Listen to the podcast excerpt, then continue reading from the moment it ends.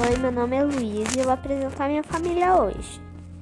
Meu irmão Pedro, minha mãe, chama Alexandre, trabalha de professora. E meu pai trabalha de caminhoneiro.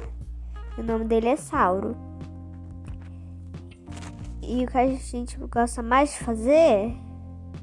Minha mãe gosta mais de fazer caminhada. Meu pai gosta de passar os fins de semana comigo. E eu de andar de patinete atrás da minha casa. E todos nós nascemos em Mococa. Então foi isso. Espero que vocês tenham gostado. Então até a próxima. Tchau!